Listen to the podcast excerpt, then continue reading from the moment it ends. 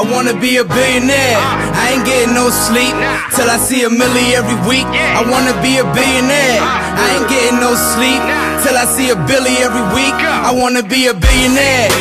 Billionaire. I wanna be a billionaire.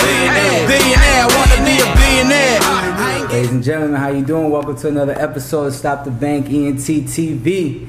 Now, my next guest is a well-rounded comedian, actor, writer. I'm sure you've seen him on Def Comedy Jam. If you live in LA, he's tearing up the streets in every comedy club. You'll see his name on the bill. You've seen his work on Cop Out with Bruce Willis and Tracy Morgan. Ladies and gentlemen, Cory Fernandez. Thank you. Damn, that was a nice intro, bro. Thank you, man. You know, that. I've been working on it all, all last night.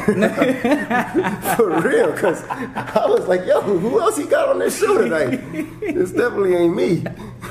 Nah, man, I, de- I definitely, uh, like I said, I've been a fan of your work for a while, man, and um, I definitely think you're a great representation of Latino excellence. You know, coming out here chasing your dreams. You know, what I'm saying I'm doing the same thing, and you're really making a mark in this comedy game. You know, what I'm saying I'm proud of you, brother, and I wish you much success. Appreciate you, know my what I dude. mean? Appreciate you. For real, for real, man. So tell me, what what made you decide to make comedy your career goal? Um, you know how like so, a lot of people say they do it for the love and the passion and you know because it's what they love. Mm-hmm. I just didn't want to get a real day job. Hey, Fuck the love, fuck the passion. I ain't want to get a job. it was my way out. right, right. So No, no. You know, I, I've been a fan of comedy all my life, man. You know, it starts in the classroom. A hmm? lot of comedians start in the classroom. That's your first audience. right. You know, and I got in trouble for it a lot. You know. So that means you were good or you were bad uh, in comedy. well, you know, now I'm known as Cory fucking Fernandez. but before Cory fucking Fernandez, I was Corny Cory. oh. That was me in school, Corny Cory, because I wasn't always funny, but I always tried. I always tried. got knocked out, got up and fought again. I love it. exactly, exactly. And you know that's how it started, man. I, you know, I, I, I took speech classes and I, I started learning about public speaking and like, you know, um, uh, um, they used to do like these comedy shows around my way in Brooklyn, East New York, Linden Boulevard Movie Theater. Shout out A.G. White, Ray DeJean was good, and I used to go there and. I was like, man, you know, I, I want to get into this, but I don't know how. And A.G. White, he told me, he was like, yo, put up, put your fir- funniest five minutes together, and and then come back and see me. That's exactly what I did, man. I, I wrote down five minutes, got on stage. The first dude that ever put me on stage was uh, Donnell Rollins, Ashy Larry from Chappelle Show. Oh, really? Yeah, That's yeah. dope. And uh, it was at the spot in Brooklyn, Footprints Mm-hmm. Bar and Grill, Jamaican, like this hood Jamaican Yeah, bar. straight beef patties. They, they don't they don't they don't even laugh if it ain't about Jamaican shit. They Oh, be, they be like, Yeah. "You think you're funny?" and you know that was my first spot. Imagine, Yeah, yeah, your yeah. first time doing comedy. I mean, all right, I'm lying. The first time I tried it was at a talent show in college. okay. I was going, shout out CUNY, Kingsborough Community College, the 13th and 14th grade of high school. and uh, that was the first time I got on stage. And then the first show I did was the one with Donnell at, at, at Footprints Cafe in Brooklyn. It was like uh, East Flatbush, Canarsie area. But I've always been a fan. So you, you take being a fan, I always had like the HBO one hour specials. Right. Like I had a stack of VHS tapes. You know, everybody. I recorded everybody, man. My my favorite dude to watch was George Carlin. Okay. You know, rest in peace. Um, now you know you got Chappelle, Chris Rock. You know all those guys. Um, so you go from being a fan to you know realizing that all your life you've been doing this in the classroom, and you just connected to, and and you're like, yo, I think I can do this Right. and and that's what made, gave me the guts to ask you know that AG White for the first time. Yo, I want to do this, but how? How do I do mm-hmm. this? That's You know? dope, man. That's that's real good, man. It's like yeah, some people it takes them a while to put two and two together. It's like you've been doing this all your life, but you never thought it can be a career for you. You just do it naturally. But it's like when you do what you love naturally, it's like you don't feel like you're working. So that's good that you kind of figured that out, and at such a young age to kind of jump in there and pursue it. You know what I'm saying? It's so important, bro, because the same way that you know. You, it, it takes the ability of a comedian to be able to recognize the funny. Mm-hmm. So a situation can happen and it could go right over a bunch of other people's heads, but the comedian be like, "Yo, you did you see how he just uh, and, and, and makes it? He sees it, Right. You know, it's like when when when Neo saw the Matrix, you know, and the same way that, that they have that ability, it's important for everyone, comedian or not, to be able to recognize their calling. Right. Some people don't. Some people don't, and some people they they realize that they like things and never really take it seriously enough to go full force with it. They just treat it like a hobby. right. You and that's know? what it ends up being. Yeah, and that's what you got to ask yourself. I had to ask myself that question. I still ask that self, myself that question to this day. You know, is is this you know uh, a career or is this a hobby? You know, um, am I leisurely writing or am I diligently writing? You know, like how am I treating this? And mm-hmm. you know, we we fall short a lot sometimes, and we feel like we're falling short. You know, but that's that's one thing for sure is that to be a comedian, you got to be a writer. Right. You gotta be a writer. If you ain't a writer, this ain't for you. yeah, I hear that, man. You gotta keep creating, keep writing, keep getting on stage, keeping up with the times, Right. Keeping relevant. You know. Mm, and that, that brings me to my next question. You know, tell me about the grind of a stand-up comedian. You know, from the legwork you have to put in to book the show, and then after you book the show. Well, you know, I was fortunate enough because in my first year of doing comedy, I got on BET. Mm, So I kind of catapulted. I'm in the wrong business. I catapulted past a lot of new comics, you Right. know, and um, because of that, my path was a little slightly different. You know, like I kind of grew fast because of that. Like you know, from that television show to touring nationally. Wow. You know, at the time I was uh, studying music at City College. oh, really? Mm. I went from Kingsborough. I transferred to City College in Harlem, and I was studying music. And uh, when I got on the TV show, they wanted to put us on a national tour. Like it was like I think like 30 cities. Wow. And imagine, I just been doing comedy a year. I'm brand new. I'm like 23 Right. You know? And all this came from that first show. from the first show, and and now I'm like, you know, I'm studying music, and I, you know, I dropped out. I left school. I went on tour. Wow. And, I uh, would have did the same thing. Yeah, and um, you know, it, it, it, it, like I said, it catapulted me into this whole lifestyle that I didn't know about. I, before that, I was a new comic doing a bunch of free shows. Right. And when you ask about the grind, that's the grind. When you first start, it's a lot of free shows because one, you got to get good. Right. You got to get good. Like we we suck in the beginning. Your jokes suck. You suck. We all suck, and then it takes time to get good and build the jokes and realize your voice and all that stuff.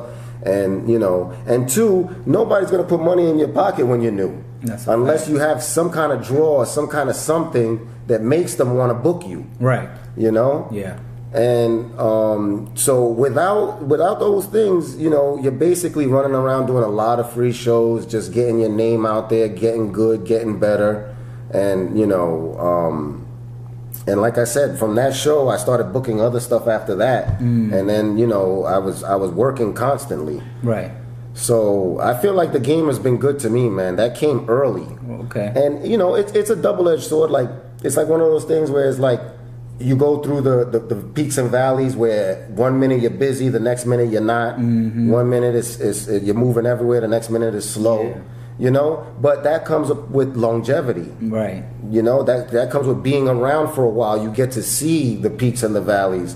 When you, you're new, you know it's either you know the one hit wonder or you know you know no hits at all. Right, right, You're right. just trying it and bombing and crashing and burning Every time. every time. So you know, it, it, it's it's it's about maturing and realizing. Okay, uh, in the beginning of comedy, you're trying to figure out: Am I funny? Can I do this? Do I got this? And then it goes from you just doing doing silly jokes about stuff that you observe throughout the day. Right. You're just talking about anything, random stuff, just to see, show that you have it and have the ability to create funny stuff. Right.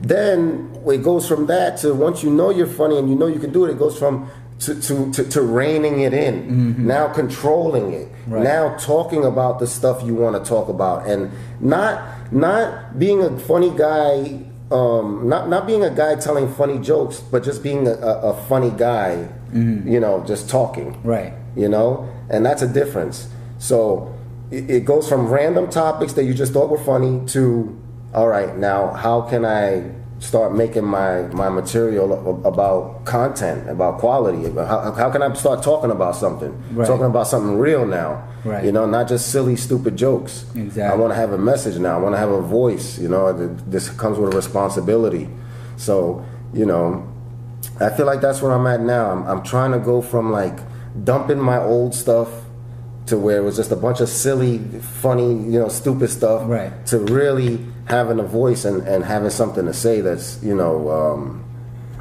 that's um, Meaningful. meaningful and, and, and, and, you know, um, impact. it has an impact on people. It, it, it- you know, the social commentary. Mm-hmm. You know, like, I mean, think about it, though. There's so much shit going on. Right, that you can That- that anybody could relate to, Mm-hmm. especially in society, politics, and stuff like that. That you can incorporate in your material to grab the attention of the folks. It's like I go to a comedy show, and as soon as he mentions something about, like for example, Donald Trump or something, of course you already know. I'm like, oh, I'm all in. Yeah, I agree already. I didn't even hear the joke.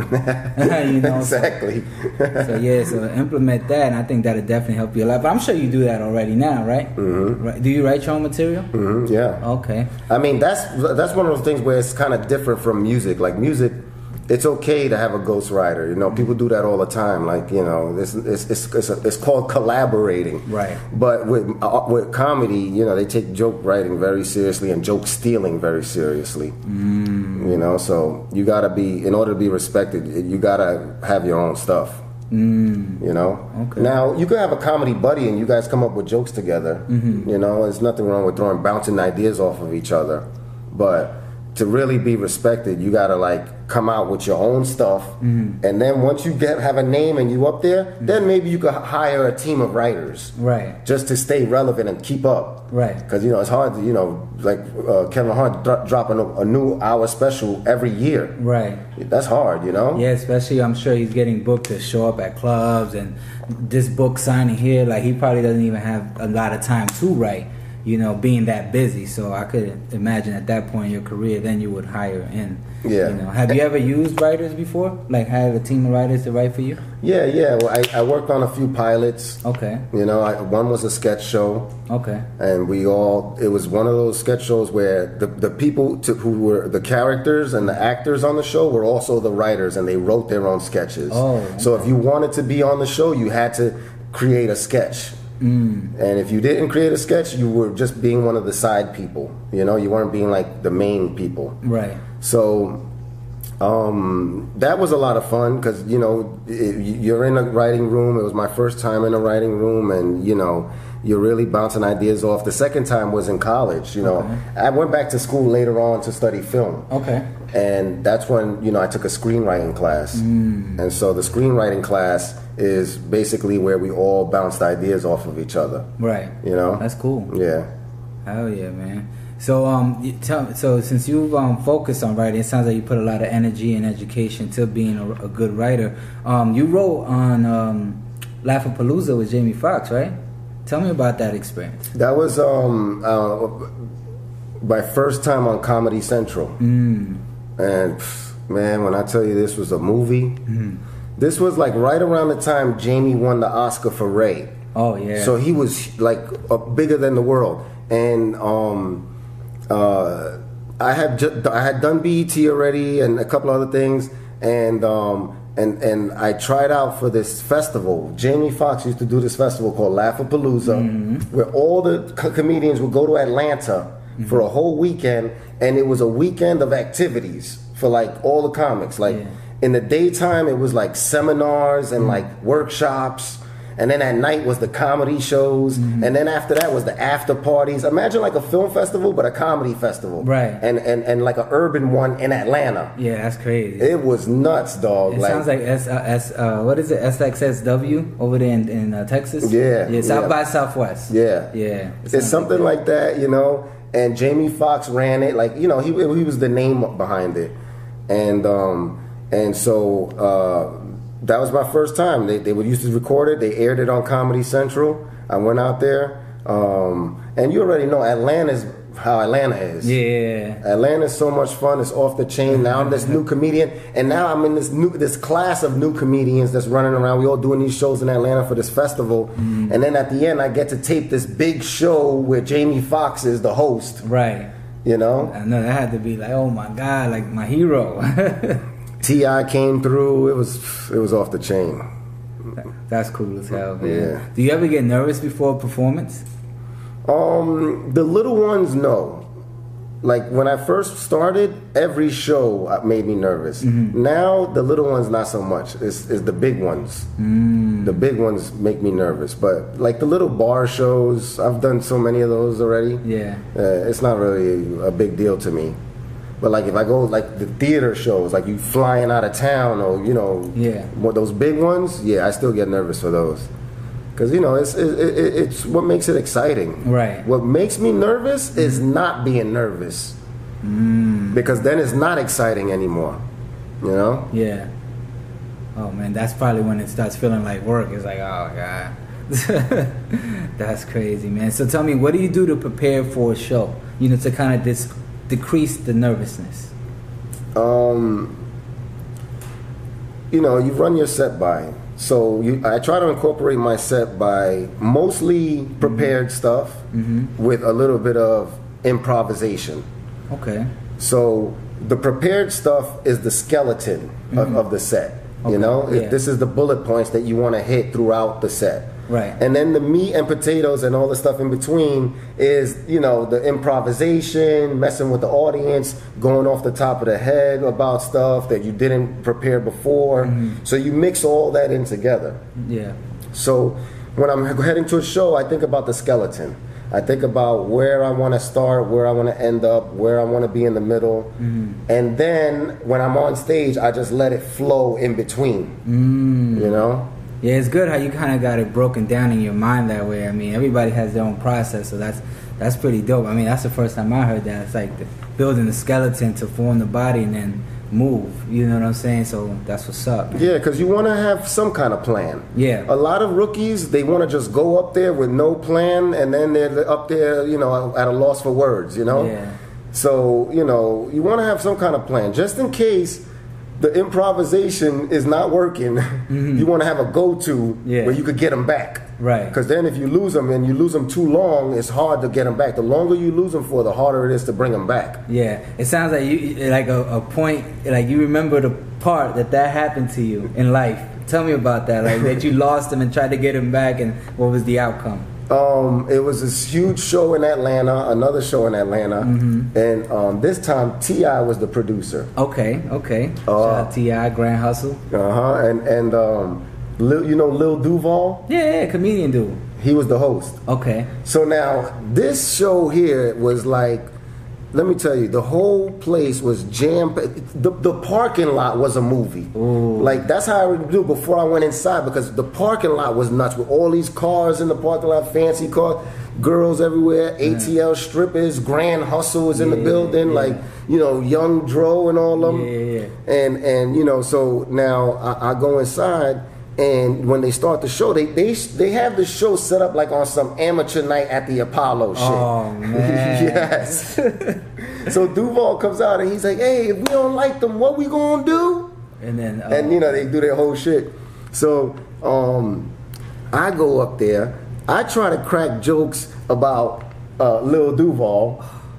The shit went the shit went nowhere. Like I got like chuckles. oh man. Then I was like, all right, fuck it. Then I started, started trying to crack jokes over Ti.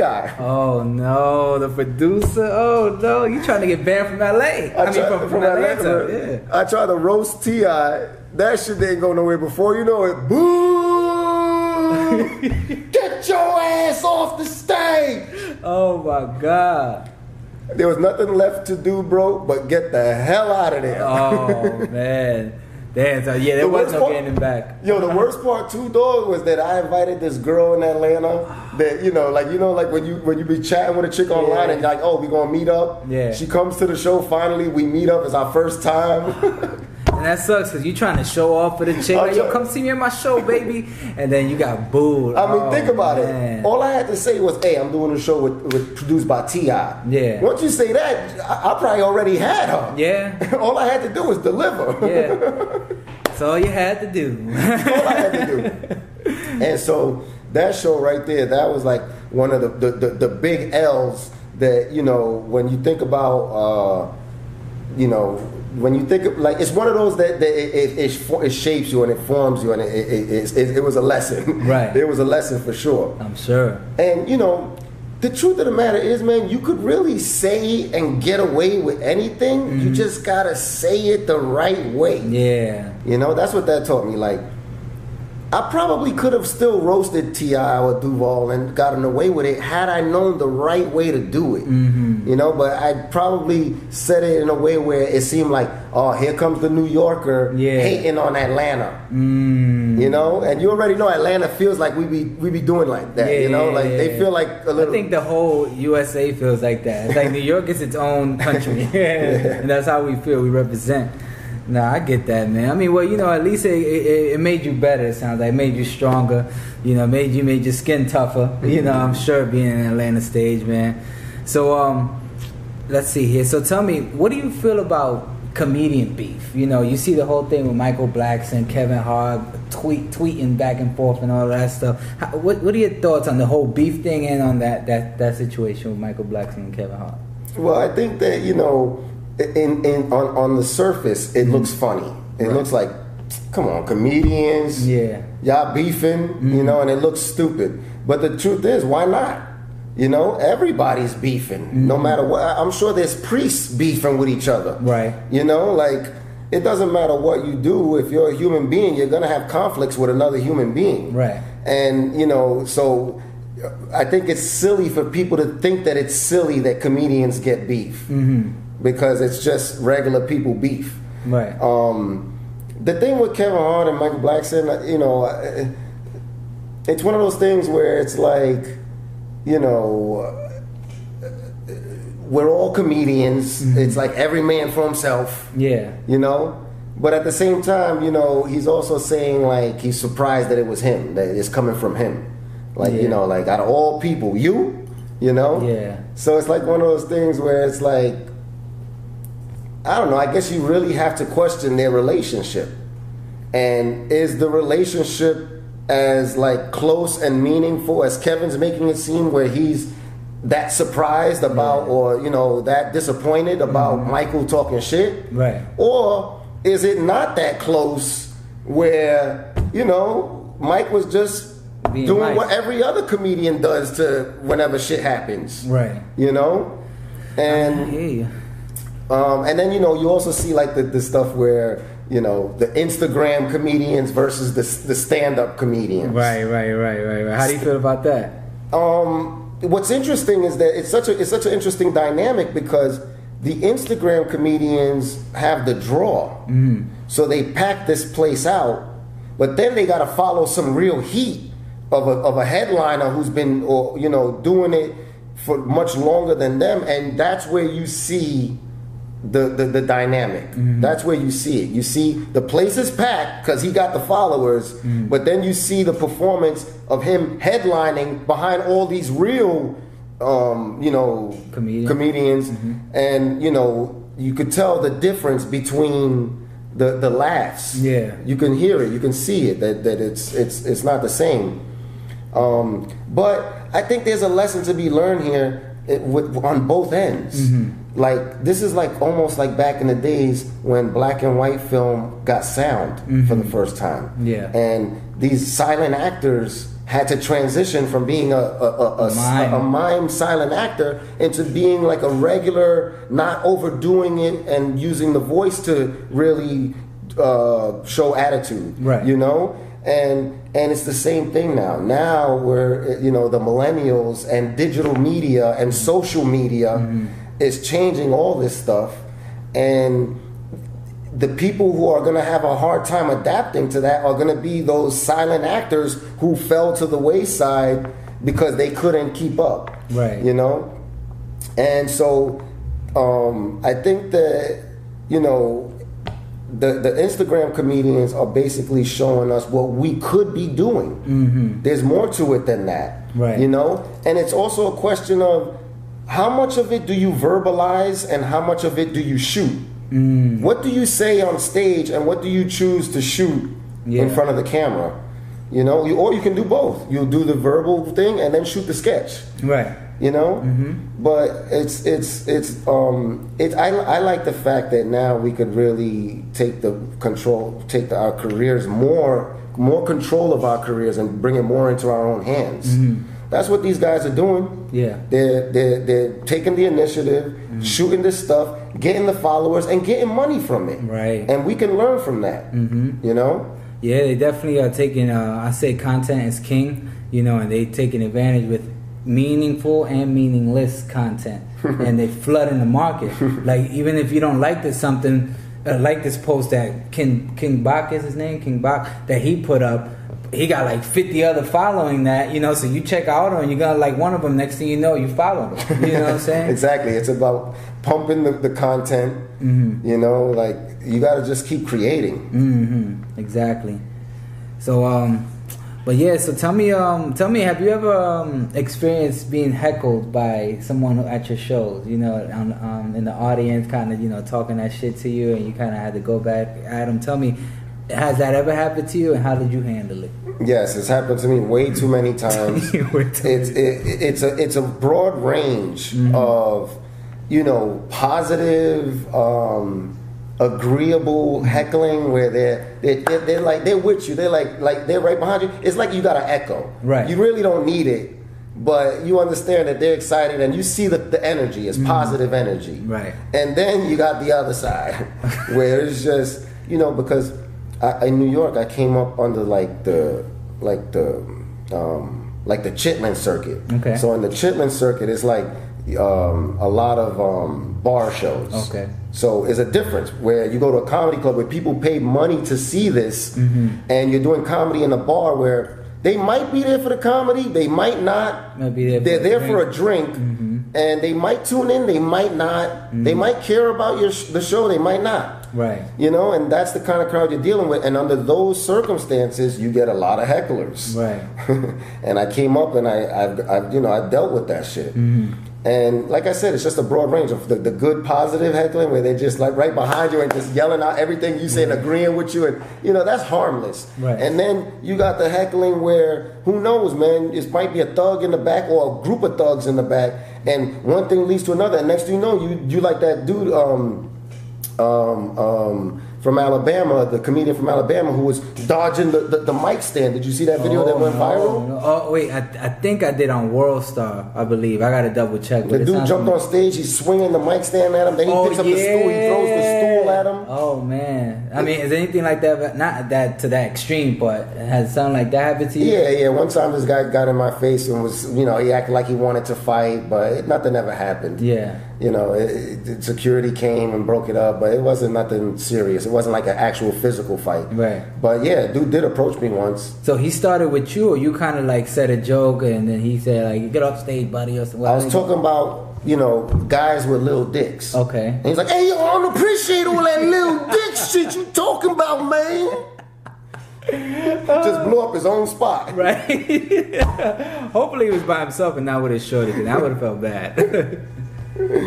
No, uh, and you know, I forgot exactly what it was, but you know, it was just something where I think it was a misunderstanding where you know he thought I was talking to him, but I wasn't, and you know, just people just be drunk and just be finding any reason to Use that liquor curve. try to show off or Yeah. in front of a girl or something, you know, all that stuff. Yeah. that's another thing I worry about too, man. You know, g- girls trying, guys trying to show off in front of a girl. Yeah. Get him beat up. For real. That will that would do it too. That's crazy, man. Yeah, I, I, some people are sensitive sometimes to jokes or get offended, but if that's the case, you shouldn't have been there. Like you know, I, I find it surprising how when I go to comedy shows with my girl and people come in and they sit right in the front, you know, as a comedy attendee, you never sit in the front if you don't want to get heckled. and then they always like go crazy when the guy's heckling. They're like, you sitting right in front of him, you're a prime target. You're like, he's like the horse with the blinders on, looking right at you. So. you're a super target. But it never bothered me to be heckled. I mean, I'd be like, whatever, you know. I'm leaving with this shorty, you know, we good. you know, I ain't worried about nothing. But yeah, man, so, uh, but being that people may get so sensitive, do you put boundaries on your jokes or do you pretty much say what you want? Um, well, uh, to, not, not to backtrack, but but uh, uh, also about the heckling thing too is Mm-hmm. that you, it's also important to look uh, like a professional with that Okay. because a lot of comedians they'll lose it and they'll Mm-hmm. get angry and they'll start start saying mean stuff that's not even funny. And it, it, what makes I've you seen that too. hmm And now it's like you, they're, they're just arguing back and forth. It's not even funny anymore. And so it's important to look like a professional and look like you always have it under control and you're always keeping it light and always keeping it funny. No matter where they try to take it, you just keep bouncing back with showing them that you, you, you, you you're faster and smarter by keeping it funny. Right. And And you expected this to happen. Yeah, and, and and to answer your next question, that's what I look for too. I always just try to make sure that um, I, I don't try to restrict anything. Okay. And that brings me to what I'm my special, my one hour special. It's going to be called "Say Hello to the Bad Guy," mm. and the reason why is because it's like that Scarface Right. monolog You know, you people need people like me to point your finger and say, "There's the bad guy," Right. And that's what I'm going to say. I'm going to be like, "Yo, you know, there's a lot of things happening and going on that nobody's talking about." Right. So you know what? I'm going to be to, here to be the one to bring it up and tell and, and be like, you know, so you can point your finger at me and call me the bad guy. I'm going to talk about it. That's you hot, man. When you when when's your uh, expecting air date for that?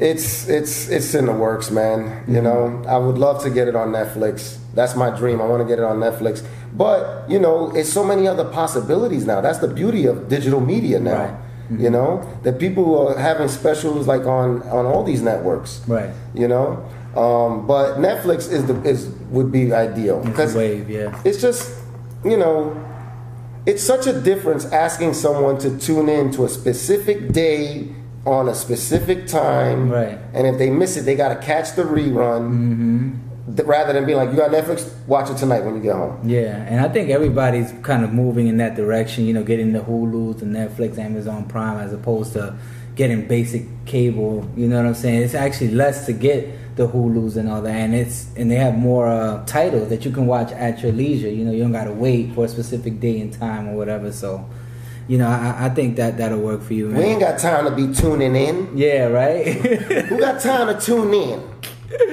That's hilarious, man. So tell me, um, what's your plans to advance your career? Because I'm glad you mentioned the whole getting the special. I'm starting to see a lot of comedians, you know, especially the legends from our era, getting these specials and hearing about them getting uh, some big checks for those specials. So tell me, what is your goals to advance your career to the next level? Are you just you know, you, you mentioned you write, you act, do comedy. Do you want to focus on just one thing, focus on all of them and bring that up? You know, start your own company doing it? Like, tell me more.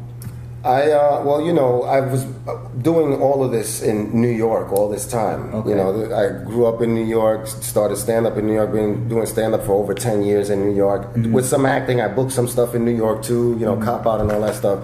And um, so, you know, I relocated to LA like two and a half years ago. Right. This no, actually more than that. It's almost going to be three. And um, so, you know, basically, what my initiative on coming out here was to still be present and active in the stand up, but to also be trying to do more acting as well. So, this whole leap of faith in coming out here is, you know, basically uh, me trying to advance my acting Gotcha. you know, do more acting. Um, but you know, stand up is my first love. Right. That that ain't going nowhere. You know. Better not. I mean, shit brought you here. Yeah, exactly. So you know, come out here, do the auditions, do the classes, acting classes, improv classes. You know, um, try to get on as many shows as I can. Spread my name with the stand up, and you know, I gotta start being more uh, digitally savvy. I gotta start like pumping more videos and more content, and you know, doing all the stuff that I'm seeing everyone else doing. You Right. know, and you know, like you said, some of it is good, some of it isn't. I feel like I could contribute to some of that. Right. The good shit. Yeah. you know? Yeah. Um, so, you know, I'm just trying to do what you're doing, bro. I wanna I wanna try to make money from either acting and stand up, and then once I get the money from that, I could put my producer's hat on, Mm-hmm. and now I could probably get behind the camera, Right. you know. And now I could do you know either a short or an animated movie. I have you know I have an animated feature. Oh, really? And you know, or you know a TV show or you know something something behind the camera. Right. You know, it's just finding the money. That's the part. you Yeah. know? Yeah, I like to put the idea together first, and then I find the money once the idea is presented. You know, because I, you know, I mean, from my the advice that was given to me was, you know, always make sure you're constantly creating, having the content. So when you present these things, you know, they already got the money, the producers and the people you're trying to sell this to. So you just want to present the idea first, and then you worry about the money later. If you worry about the money first, then you're never gonna get the Get- content. you're never gonna finish the project. Right. Yeah. So, you know, I feel you on that. Mhm. Okay. So now, um, well, I'm glad that you mentioned that. You know, you're advancing your career, trying to act and do your thing. And I've looked at, did some homework on you. You know, you were on Orange is the New Black as Arturo. You worked on the following with Kevin Bacon. You know, so t- tell me, tell me about those experiences. You know, you I see you worked on the Mo'Nique show as well. hmm yeah. Um, well, you know, my first movie was uh, Cop Out. Okay. That was a dream come true. That was, Right. you know, Bruce Willis, Tracy Morgan, and a bunch of other people that was, you know, uh, and, you know, it was a little unreal, man, because I thought that, you know, being a comedian, I thought my first movie was going to be something like, you know, like uh, like Friday Yeah. or like Soul Plane or Yeah, yeah, yeah. The Cookout. Or, know, I thought it was going to be like one of those A hood classic. Hood, good classics. Yeah. And it ended up being this big budget Warner Brothers thing with Bruce Willis. Yeah. And it blew me away, you know? And so I got to play the brother of uh, Guillermo uh, Diaz, Mm-hmm. who um, was the guy who played, you know, Huck in Scandal. Yeah. And he's also, you know, plays, uh, uh, what is it, Scarface in, in Half Baked. Yeah, I know you're talking about. That's my boy right there, man. The He's like, kill, the kill killer The bee. Kill Killer Bee. Yeah, that's my guy right there, man. He plays my brother in the movie. Stifler from Half um, American Pie Mm-hmm. was in it. You know, it was just I was blown away, man. It- We shot it in my hometown. You know, they shot some of it in, in Brooklyn, some of it in Queens. Yeah. So now I'm on set with my friends. Right. You know, my Tracy friends. Morgan's from Qu- uh, Brooklyn, right? Yep. Okay, cool, Yep. cool. So now I'm on set with my friends, and they're seeing all of this shit really coming to life. Mm. You know, all of this stuff that we dreamed about, they're seeing it actually happening.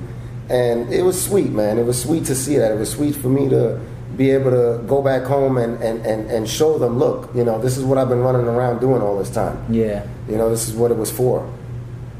And you know, um, Kevin Bacon was cool. Kevin, Kevin, we did, we shot it in a prison in upstate New York. Mm-hmm. Yeah. Uh, you know, that was the following. That had, that show had a big following. Yeah, I remember. And um, uh, you know, we didn't get to talk much. It was like one of those things where it's like small talk at the end. Yeah, yeah, yeah. Um, but still a cool guy, you know. That that's what kind of made me come out here was that you know these things that I was booking, even the, the, the Orange is the New Black. It was like a quick little newspaper stand scene. Yeah. You know, um, is that a lot of the things originate here, Mm. and then when they shoot it out there, they're casting the locals, so they don't got to fly people in. Right, So the sense. locals get all the little roles. Right. So I was just tired of that. I was tired of you know being like the the the, The background. the background, do the you know one um, one line, two lines, three. You know, so I wanted to come where this where where it begins, where it originates, to try to get in on the ground level. Mm. You know,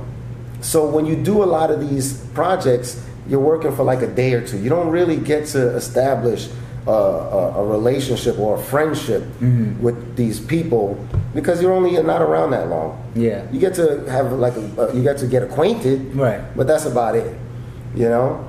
Um, but even despite all that, even if it was just for a brief time, it was dope, man. You Mm-hmm. Right. know, it was dope. Who, I, when Orange came out, I had no idea what it was because it was the first season. Nobody knew what it was. I had no idea it was going to be as big as it was, and it was one of the shows that put Netflix on the map too. Right. You know, like um, House of Cards and Mm-hmm. Orange, and like those shows really, uh, Narcos. Yeah. You know, um, so it was still dope. It was still dope to be a part of the whole process. Yeah. It's just, it, it, it, I want to know what it feels like now to be like a series regular, where your, your character develops, Mm. Yeah. and you get to go through these things, and you get to build real bonds with with your your, your peers, you know. Yeah. Because you know, if you if you book a show, you know, you guys are gonna be spending so much time together. That's like, you know, relationships that are gonna last a lifetime. Right. You know. Okay. I, I, I also did a bunch of stuff no one knows about. I booked a pilot for HBO, and it was uh, directed by Spike Lee. Oh wow. Yeah, and the person that I was with in it with was John Boyega, the dude from Star Wars. Oh wow. Yeah, and uh, my mom was played by Rosie Perez. um, it had a bunch of people in it, man, and it was basically the producers were Mike Tyson and Doug Ellin, who's the creator of Entourage. Oh wow. That's one of my favorite shows right there. Yeah, they produced it. The writer was um, Ridley, Okay. uh, who won the John Ridley. He won the Oscar for Twelve Years a Slave. Oh wow. Yeah, he wrote he wrote it. We shot it. I was in the scene with John, and um, HBO passed on it. This was mm. before Star Wars, before The Force Awakens, Oh okay. Gotcha. Gotcha. That's crazy, man. Mm-hmm. and you know I was depressed for like a month behind that. I already I thought I was on my way. Yeah. You know, you know when you think you already made it. Yeah, you definitely can't get discouraged in this game because, like you said, it goes up and down. You know, and that kind of weeds out the ones that are here to stay and the ones that are not made built for this. You know, built mm-hmm. for this lifestyle. You know, but I want to get into. You know, I, I I've seen a lot of headlines about Mo'Nique. I know you worked on the Monique show quite some time. Um, yeah, and then um, she wanted to boycott Netflix for gender bias. You know, and it was due to her not receiving a higher offer than what the comedians are getting for their specials. And then when I say comedians, I mean the comedians that are more, I don't want to say relevant because she is a legend, but that I have stuff done a lot recently.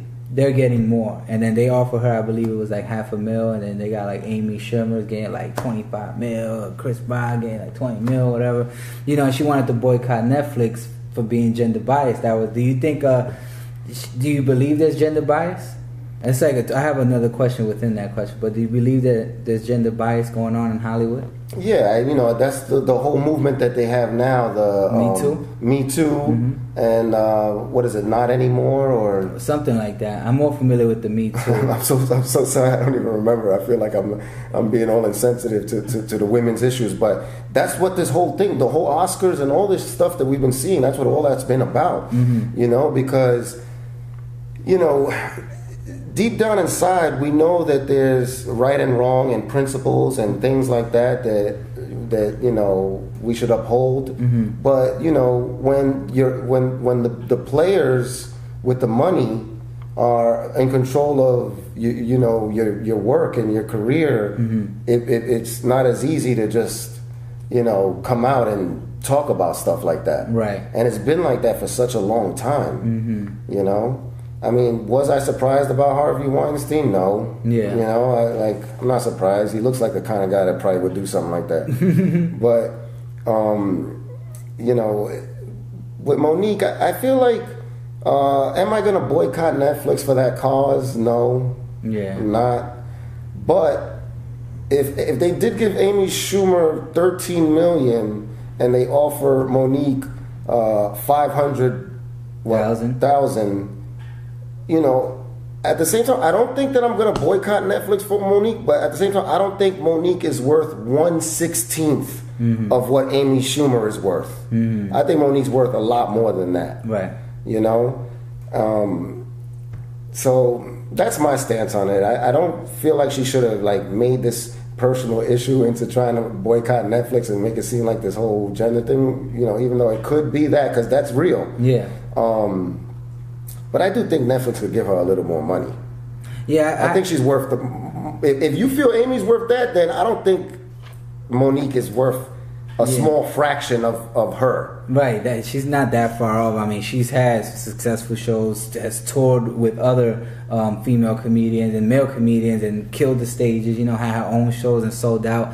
But um, when she had the interview on um, with Charlemagne the God, he made a good point that it seems like you know the bigger companies like Netflix and Hulu or whatever they are kind of catering the specials to the artists who've done stuff recently and seeing that they're attracting uh, a higher number of audience within a shorter amount of time as opposed to someone who's been doing it for a long time but may have had gaps within that career. You see what I'm saying? So I'm uh, in my opinion based on what he said, I feel like they are looking at it as just business kind of thing. They feel like if they go with Amy Schumer who just saw, sold out the garden last night and Mo'Nique who hasn't sold out the garden and let's say for example like a, a year or two, they're going to go with Amy cuz she's she's fresh talent killing it right now and, and offer her a big check. Now, the, I mean, I think I think that's probably what it, I think it's just business with them.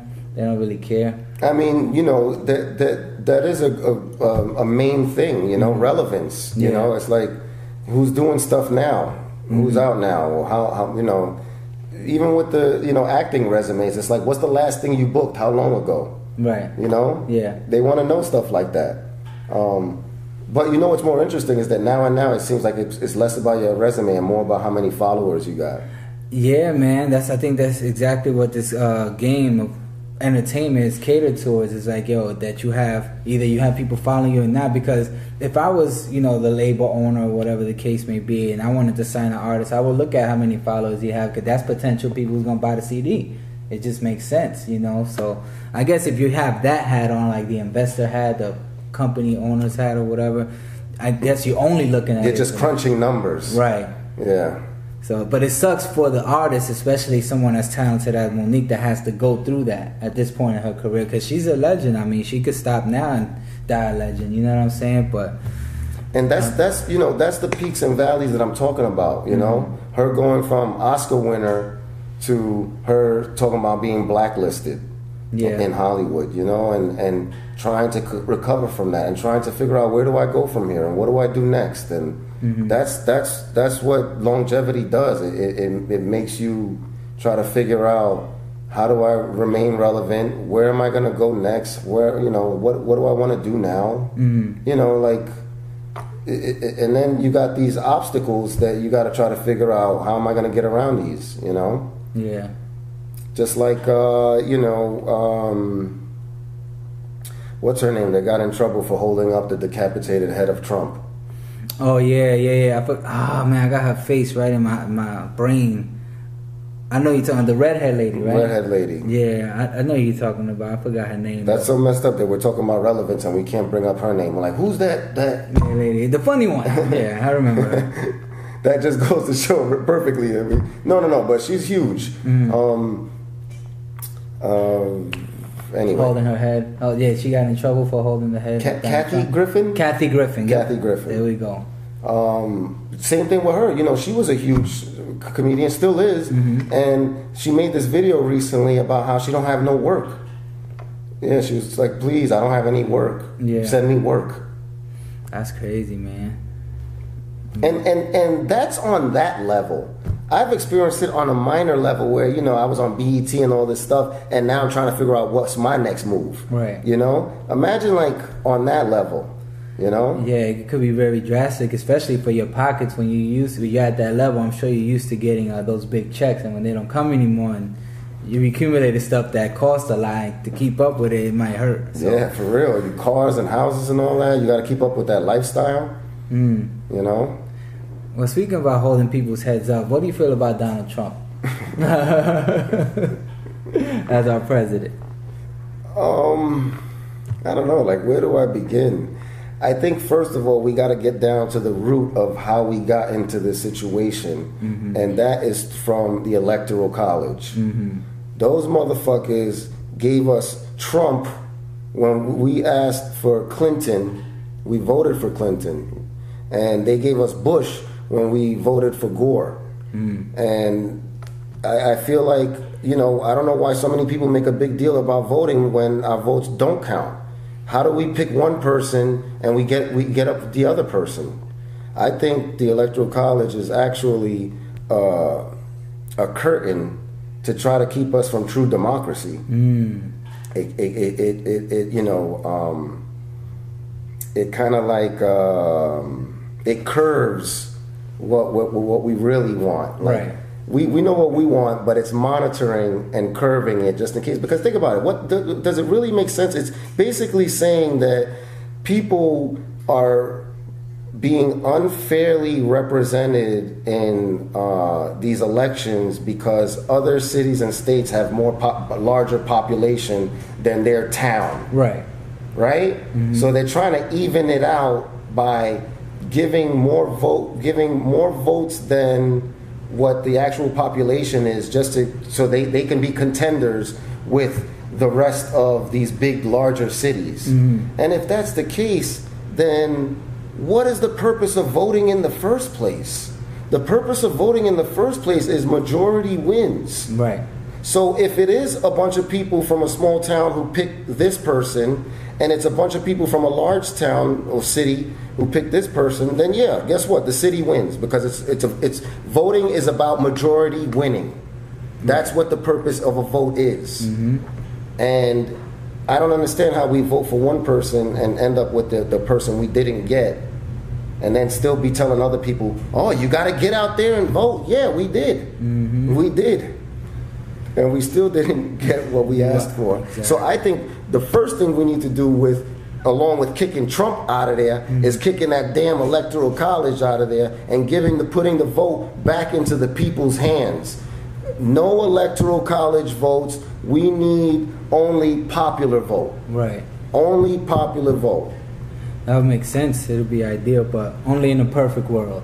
You I think it's a possibility. I think if more, enough more people start talking about that and making noise about it, Yeah. I think that we could possibly, you know, put bring it back to just a straight democracy where it's just, you know, the voter's choice. Yeah. You're um you're Puerto Rican, right? Mhm. Do you still have do you have any family out there suffering with no electricity and all that stuff still? Yeah, um, you know, it's unfortunate, but yeah, Mm. yeah. I and it's what's also unfortunate is that I don't really speak to them that often. Yeah, I mean it'd be like that sometimes. you know, Yeah. my mom is more in touch with them than I am, but she says that no one's dead, thank God. Mhm. But she says that you know, I I actually did a I did have my birthday and I did a fundraiser like a comedy show fundraiser Oh, okay, to help them with the electricity. to help the Puerto Ricans in need. Good job, man. That's great. And, and by that I mean me. I kept all the money because I'm Puerto Rican and I'm in need, motherfucker. no, I'm just playing it. You know, when you do the, the Facebook thing, Yeah. it goes straight to them. You don't even get to see that money. Right, It right. goes straight to the charity. Yeah. Oh, that's cool. Yeah. That's cool as hell. But um, you know, even with him just being like, you know, these people they just some a lot of them lost their homes, they lost their families, you know, and Trump is like, and I gotta tell you, Puerto Rico, you are putting our budget out of whack, as if though they asked to be in this awful situation. Exactly. And you're over here making jokes, playing uh, basketball with uh, t- uh, paper towels and stuff. It was crazy, man. I mean, But it's just it's a really it's a real disappointment to go from Obama to Trump. Just when you thought we you know we were going in a different direction. right. But I think the the the the, um, the core of our disappointment hmm behind everything that we've been seeing since Trump's election stems from us being fooled into believing throughout the Obama administration that this country was a different place. Yeah, right. But it ain't, you know, it's the, it's the same place, Mhm. and Trump was here to remind us of that. yeah, yeah. It's the same place, and he just came to send the memo. Um, but I do think that we're, you know, becoming more uh, open, hmm more liberal. It, it's uh, slowly, but little by little. You know why? Because y'all white kids, y'all y'all white parents' kids are listening to that trap music. trap is here to save America. Oh man, I love it. Tell me, do you get a lot of support from the from the Latino community?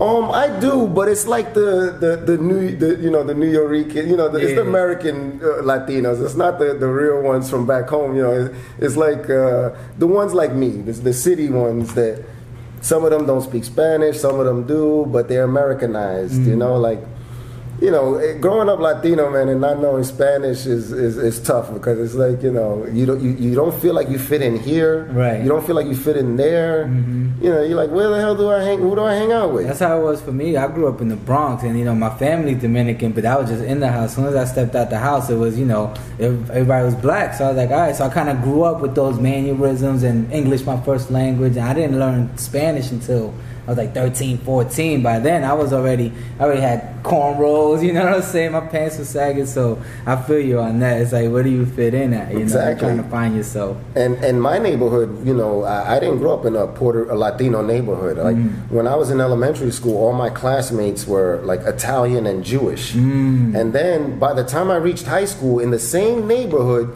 all of my classmates were Jamaican and Haitian. Oh wow. It just switched over just like that, that quickly, from elementary to high school. Mm. And so I went from being like the, the only Latino in the class to, to being, well, the only Latino and a bunch of white kids to the exact opposite, to being the only light person in there, Yeah, yeah, yeah. you know? And, um, and I think like maybe if I grew up in a Latino neighborhood, I would have been a little more savvy, even Yeah. if I didn't know all the language. I would have, yeah, I would have okay. knew, I would have knew more shit. I probably would have danced salsa better. Yeah, yeah, yeah. I would have went to more more salsa parties. You know, you know, I would have hung out with that more. But instead, I was in the basement bashments, listening to reggae. Mm-hmm. Yeah. You know, and dance hall. Yeah. You know, that kind of shit. Have you ever gotten compared to John Leguizamo?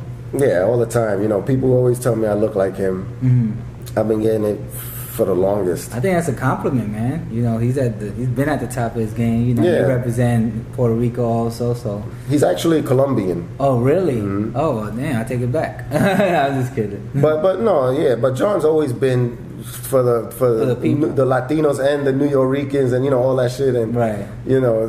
But um, and now he's got the new one out. The, the his new um, got a stand up? uh, yeah, it's uh, Latin History for Dummies. I gotta see that. Yeah, that a new one sounds that sounds. That's on Netflix. Yeah. Mm. Oh, no, no, no, no, no. It's actually uh, like on. It's it's live now. Oh, okay. Yeah. Okay. I don't know where he is, but it's it's live. I gotta but check. I don't mind when people tell me I look like him. He's not a bad looking guy, you know. It's not like they're saying, "Yo, you know, you look like that guy from Machete." From Machete. Yo, who? Danny Trejo? No, please, anything but him, please. That that motherfucker's ugly, bro. Anything but Machete, please. oh man. You know, Carlito's Way was one of my favorite movies. yeah, Benny Blanco. Yeah, he played Benny. That's dope. So what are you doing to give back to your community? You know, I see you got this. Uh, you built, you kind of built your own platform in a comedy club to have up and comers come do their thing. So tell me more about that.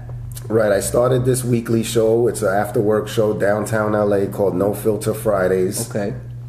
and it's basically you know going back to what i said about my special where i just want to say stuff that people are, are, are afraid to say mm-hmm. so that's what no filter fridays is it's the raw uncut comedians that come in and they just talk with no filter mm. and it's just coming out Yeah. you know so it's just basically saying like comics that don't give a fuck mm. you know and I did that because, you know, uh, one, I, I need to stay on stage. Right. So even when I'm not on stage, at least I know once a week I got a spot where I can work out stuff. Right. You know. Two, when you give to when you when you do stuff and you give you get it back sometimes. Not all the time, but sometimes. And I feel like it puts you more in the comedy community. So now you're calling this guy, you're putting him on his on your show. He's putting you on his show. Right. And it just gets you immersed more with that world and that community. You know? Um and you know those are the two main reasons you know i got a gym that i could work out at and i got a place where i can put other people on and hopefully in return maybe they might throw me something Right. you know um, and and so I like it, man. I'm, I'm excited about it. It's at the called the Redwood Bar and Grill. It's uh, this bar where they have like live bands, so they got all this dope music coming through, like punk and rock bands, and um, they got a stage, so it's set up already for entertainment. Right. So that's what I wanted. I was like looking for places that have live music, so I knew it would have a stage, it would have the sound, the, the lights, Um, and so yeah, I, I started it on my birthday. The first show was the show that I did the fundraiser for Puerto Rico. Okay. That was like a month ago, and we've been going ever since. It's been like uh, four weeks now. That's awesome, man. Well, I wish you the best of luck with that. It's good that you're helping young talent get on as yourself trying to get on in the process. Some people wait till they on. Lord know when that's going to be to put somebody else on. So that's good that you're doing it in the beginning stage, kind of building that foundation with you. You know what I'm saying? As Yeah. far as supporters go. Exactly. Now, I think honestly, with that idea, at No Filter Fridays, that'll be a good uh, niche for a Netflix special. You know what I'm saying? Like you kind of being the host and still doing a set, and then having newcomers come up under you. You know, I haven't seen anything like that. Every Netflix special that I've seen thus far, it's only that one person, that one name. You know what I'm saying? It's never me, group, yeah, yeah. group or bringing bringing people up. Like just that niche of bringing people up. I think the the inspiring comedians might look at that and it might give them some a sense of hope and might want to come in contact with you to be a part of the Netflix thing, you know, to kind of get their way into the top. But still, you got the platform, you got the check, you know what I'm saying? So I think you should definitely use Anything is possible, bro. You see that thing now? Two dope queens, I've seen billboards for it. I haven't watched it yet, but tell me about it. What's two two female comics that you know started started a podcast. It got so big now it's on HBO. Mm. And what they do is so they'll they'll they'll talk about stuff, and then like in between they'll bring up comedians, Oh wow! and comedians will go and do like ten minutes or something like that. oh okay. Mm-hmm. Yeah, I gotta check that out. But that just goes to show that you know any, any all of that stuff is possible now. Mm-hmm. You know, it's times are changing now, bro. You know, Wakanda forever. yeah, we gotta keep up. Wakanda. You know, it, it, it, all that shit is gonna change, bro. Yeah. Like, you know, It's changing right before our eyes. Like yeah. said, we just got to keep up with the time. You know Mm-hmm. what I'm saying? Stay relevant. You know, through that, through all that ups and downs and stuff, and change. But yeah, man. So what's next for you, man? Um, so I think what's next for me is actually what's next for you as well. that was like one of the, that was like one of those things in comics Comics Unleashed. Yeah, with yeah, Byron Allen, he, he he already they already know the question that's coming up, but he acts like, "So, what do you got going on?" Yeah, yeah, yeah, but he's already set up for it. already set up for it. Um, but basically, me and this guy right here, we shot a pilot. It's called L.A. Connect, Mm-hmm. uh, and it's it's it's interesting, man. It's basically uh, about a, a ring of L.A. drug dealers posing as Uber drivers. but so you know, it, it's good- it was a lot of fun to shoot. Uh, we shot it at Harvard Studios. Shout out Bentley Evans, uh, Joe. Yeah, Joe, Joseph Owens, man. Joseph. Owens, who, who directed us and, and also wrote it. Mm-hmm. Um, and it's gonna be fun, man. I mean, you heard what I said. That's exactly what it's about. Yeah, yeah. Our scene was more in the uh, in the construction worker environment. I was actually the the hiring manager at that point, and um, they him and the other uh, lead they wanted to get a job from me, so I did the whole interview process. It was it was pretty entertaining. I can't wait for you guys to see it. LA Connect is coming out soon, so I'll definitely keep you posted on that release date when it is. For sure, for sure. So where can the people follow you, man, so they can keep up with everything you got going on? Hit me up on social media, Cory fucking Fernandez, Cory with no E, fucking with no G. Fernandez. Straight like that. Well, my brother Cory, again, it was a pleasure having you. yeah, he liked he liked the fist bump. You know, I shake hands. It's all good. Yeah, but no, like I said, it was a pleasure having you. Like I said, man, I've been a fan of your work for a very long Thank you, time. man. Proud of you Appreciate it. representing us Latinos and really making us stand out, making us proud. You know what I'm saying? And I'm proud of you, brother. Keep doing what you're doing. Stay focused, stay hungry, stay humble. And keep going for it, man. I'm riding with you to the end, my brother. NY in the building, BKBX. All day, every day, man. Twice on Sunday, er. Dr. Banky and TTV. Your host Jonni Vegaz, and I'm out. Yeah. I wanna be a billionaire. I ain't getting no sleep till I see a milli every week. I wanna be a billionaire. I ain't getting no sleep till I see a billy every week. I wanna be a billionaire. Billionaire. I wanna be a billionaire.